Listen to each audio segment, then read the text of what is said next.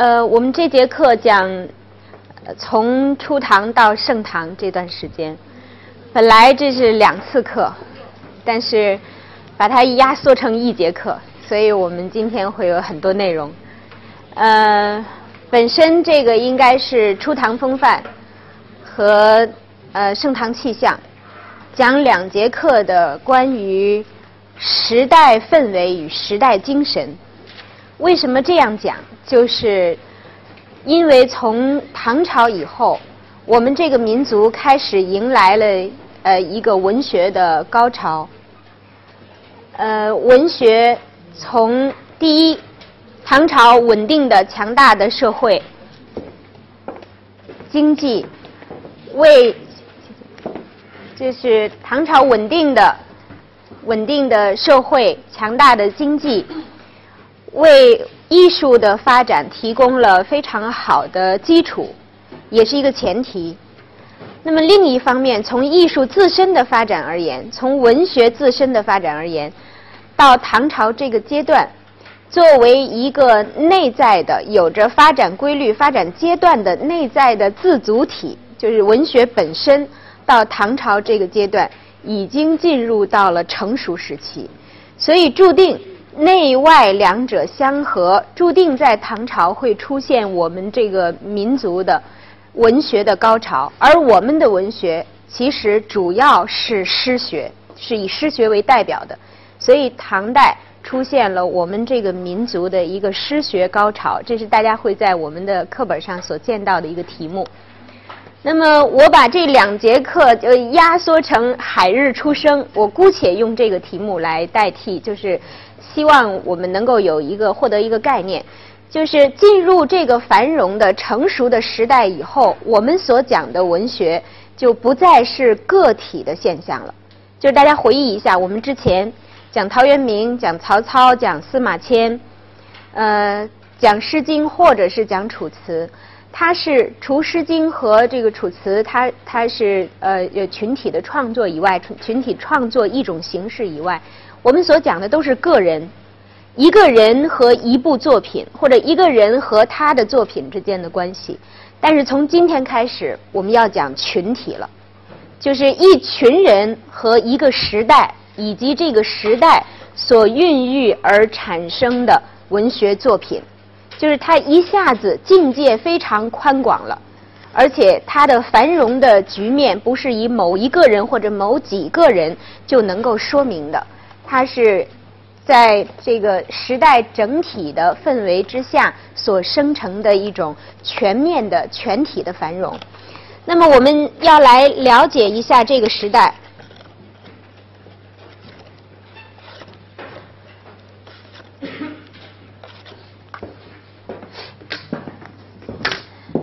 呃，我们要了解现在我们所要进入的、所要讲的这个时代。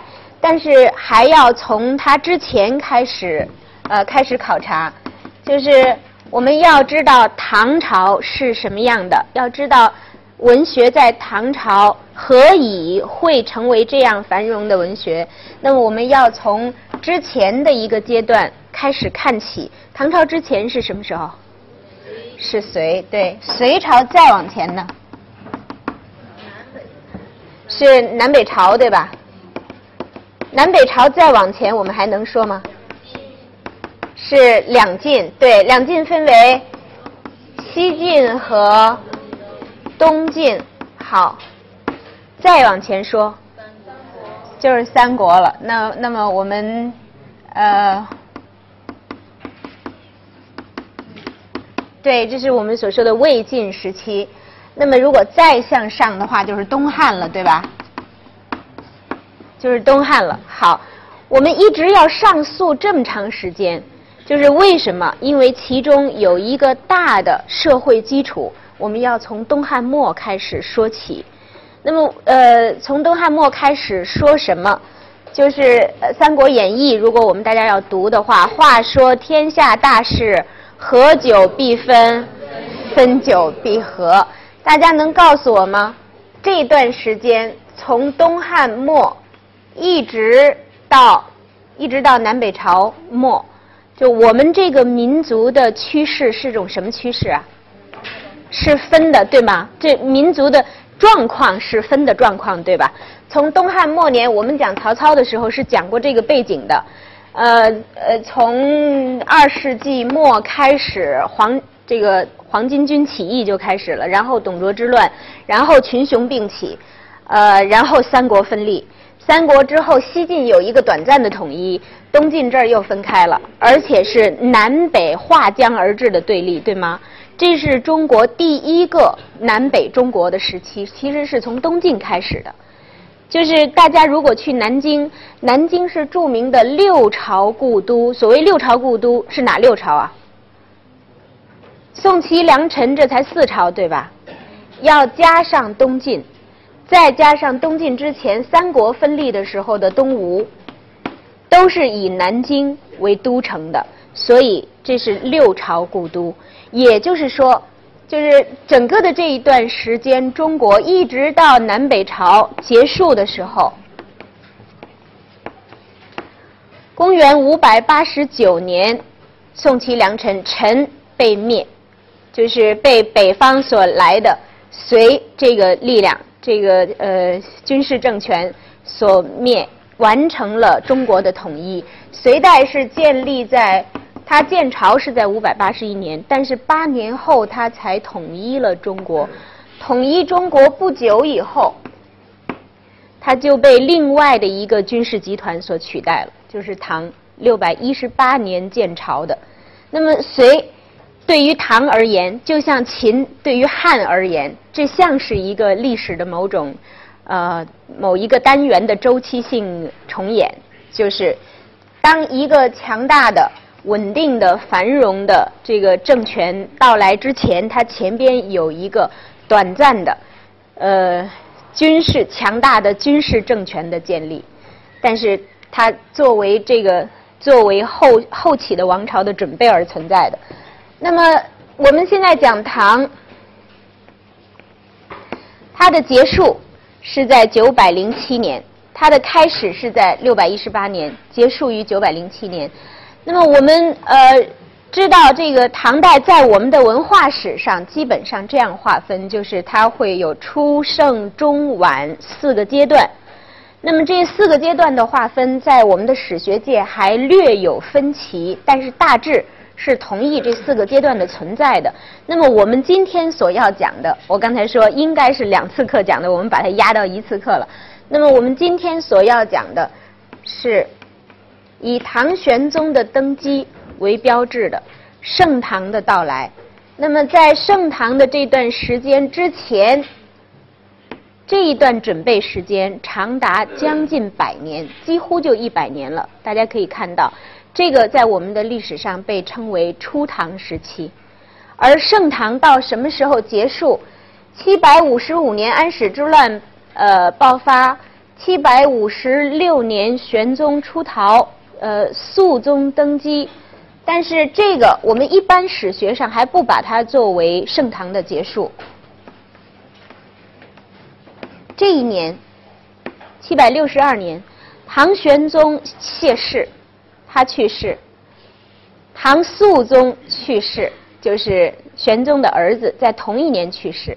但是更重要的是，这一年李白去世，就是玄宗与李白这两个人的去世，我觉得可以：第一，在政治局面上；第二，在文化的这个局面上，代表这个时代正式落幕了。那么，这个是我们史学界的另外的一种说法，就是七六二年作为。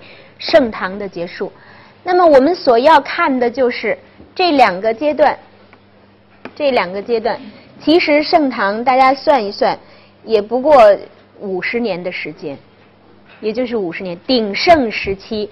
我们把这个字，我们把这个字“鲜花盛开”这个这个字，一个全盛的阶段。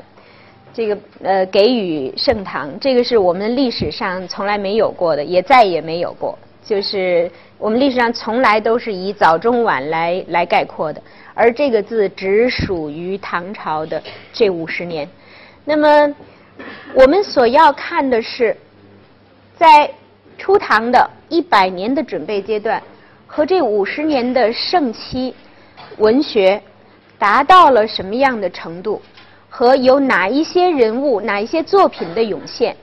那么，在这个之前，我说我们审视一下，审视一下分裂，我们可以知道，就是战乱、变乱的年代，为这个时代，为这我们所说的初唐与盛唐的到来，做好了什么样的铺垫，做好了什么样的准备，其实就是从民心上做了很好的准备。什么样的准备？因为众望所归，大家都希望着有一个和平的、一个统一的、一个能够以大家过好日子、能够以民生的发展为基础的这样的一个一个太平天下的到来。所以，当它一旦来临的时候，它是合乎民望的，是合于民心的。这个是什么？所谓民望，所谓民心是什么？它是一种趋势，我们可以从这个角度来讲，什么是运？什么是一个一个民族的运？什么叫做众望所归、大势所趋？这是一个民族的运会，这是合乎规律的。到这个时候，四百多年的战乱、分裂、颠沛流离。那么四百年的分裂割据，到这个时候，所有的人，不管南还是北，不管是谁去和掉谁，谁去这个统一谁，那么最后的和是合乎民心的。所以这个时代是被盼望已久的。呃，就是我们我们讲这个呃南北之分，还有一个还有一个问题，就是它不仅仅是政治上的分化。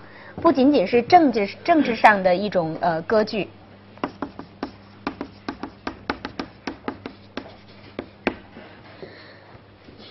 其实中国在天然的地理上分东西南北，而南北之分仿佛尤其要强烈一些。就是我们我们到现在也说很南方或者很北方，南方人或北方人，南方的感觉，北方的感觉。我不知道我们在座的同学有多少是，有多少是北方人，有多少是南方人呢？不会这么少吧？哦，好好好，谢谢，谢谢。呃，比我想象的要少一些。呃，我觉得我们。呃，我们这样来想这个问题，就是现在，现在我们的走动，我们的交流是不受限制的，是不被是不被这某种客观的或者是人为的因素所阻隔的，对吗？但是在这四百多年里，在这四百多年里，就是各地域之间的交往，民间的交往。是不被允许的，处于一种隔绝的状态。所以我们在这个，比如说讲，呃，杏花烟雨江南，这个讲这个讲塞北，讲这个秋风塞北。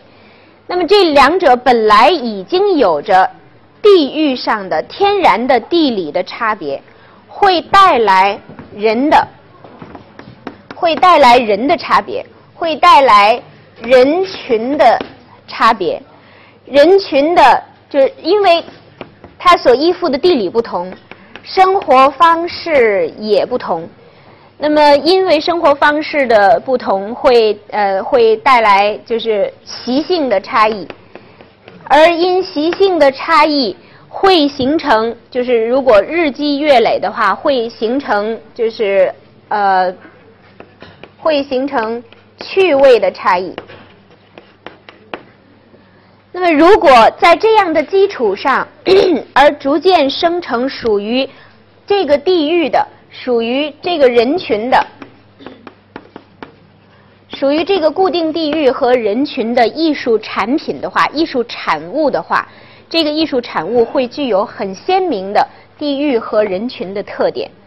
那么，如果在比如说。相对三百四百年之内，这样的风格在各地域之内是固定的，是固定的，相对来说独立的和封闭的发展的话，没有交流。那么当然，一方面它会有形成非常强烈的这个特色，地域的特色；但是从另一方面来讲，它会因为缺少交流而失之于贫弱，它会有有缺陷。就是从整体的民族来考察，它会有缺陷的，因为这个缺少交流。那么在就在南北朝这个阶段里边，中国的艺术，我刚才说，中国的艺术又处于一个急剧的成熟期，因为艺术自身它是一个自主体，它内在是有发展规律的。在南北朝时期，中国的艺术恰恰在走向从。从这个呃不自觉到自觉的一个成熟期，这个大家读中国艺术史、艺术发展史也会讲到呃讲到这个规律的，就是为什么在南北朝的时候我们会看到，比如说诗品，而且我们会看到画品，会看到书品，就是人们开始理性的、自觉性的对于艺术的发展和特点进行总结了。那么在这样的一个成熟期，可是。政治上、人为上又处于呃一种局限和割据和互相不能够交流的局面，所以这个时候就会带来问题。问题就是太南方或者太北方相互没有呃没有这个取长补短。所以当隋朝建立以后，当隋朝建立以后，一个很大的艺术发展所面临的问题。被这个隋朝的最高层的统治者意识到了，就是这两者需要合流。我举一个例子，比如说我们看这个呃南北的差异，北方的艺术作品，大家现在想南北朝的艺术，呃，比如说诗，我们现在能够想到什么？有印象吗？北朝我们读过什么？民歌对吧？敕勒川，阴山下。天似穹庐，笼罩四雅。好，那么这是非常北方的，非常游牧的，是而且是在北方的塞北草原上所生成的。你一看这个人群，他的地域非常明显，他的生活非常明显。这个呃，所以呃，那么我们能够看到的，他的艺术气质，甚甚至其中所表现出来的人的气质，都是非常强烈的。那么南方的，我们有印象吗？南方的我们有印象吗？嗯，比如说“江南可采莲，莲叶何田田。鱼戏莲叶间，鱼戏莲叶东南西北。”就是这个，我不复述了。那么，这是非常典型的江南情调，对吗？好，这两个相比起来，我们一下子就可以知道。就是地域会对于艺术的生成产生多么大的影响，多么强烈的这个地域的风情。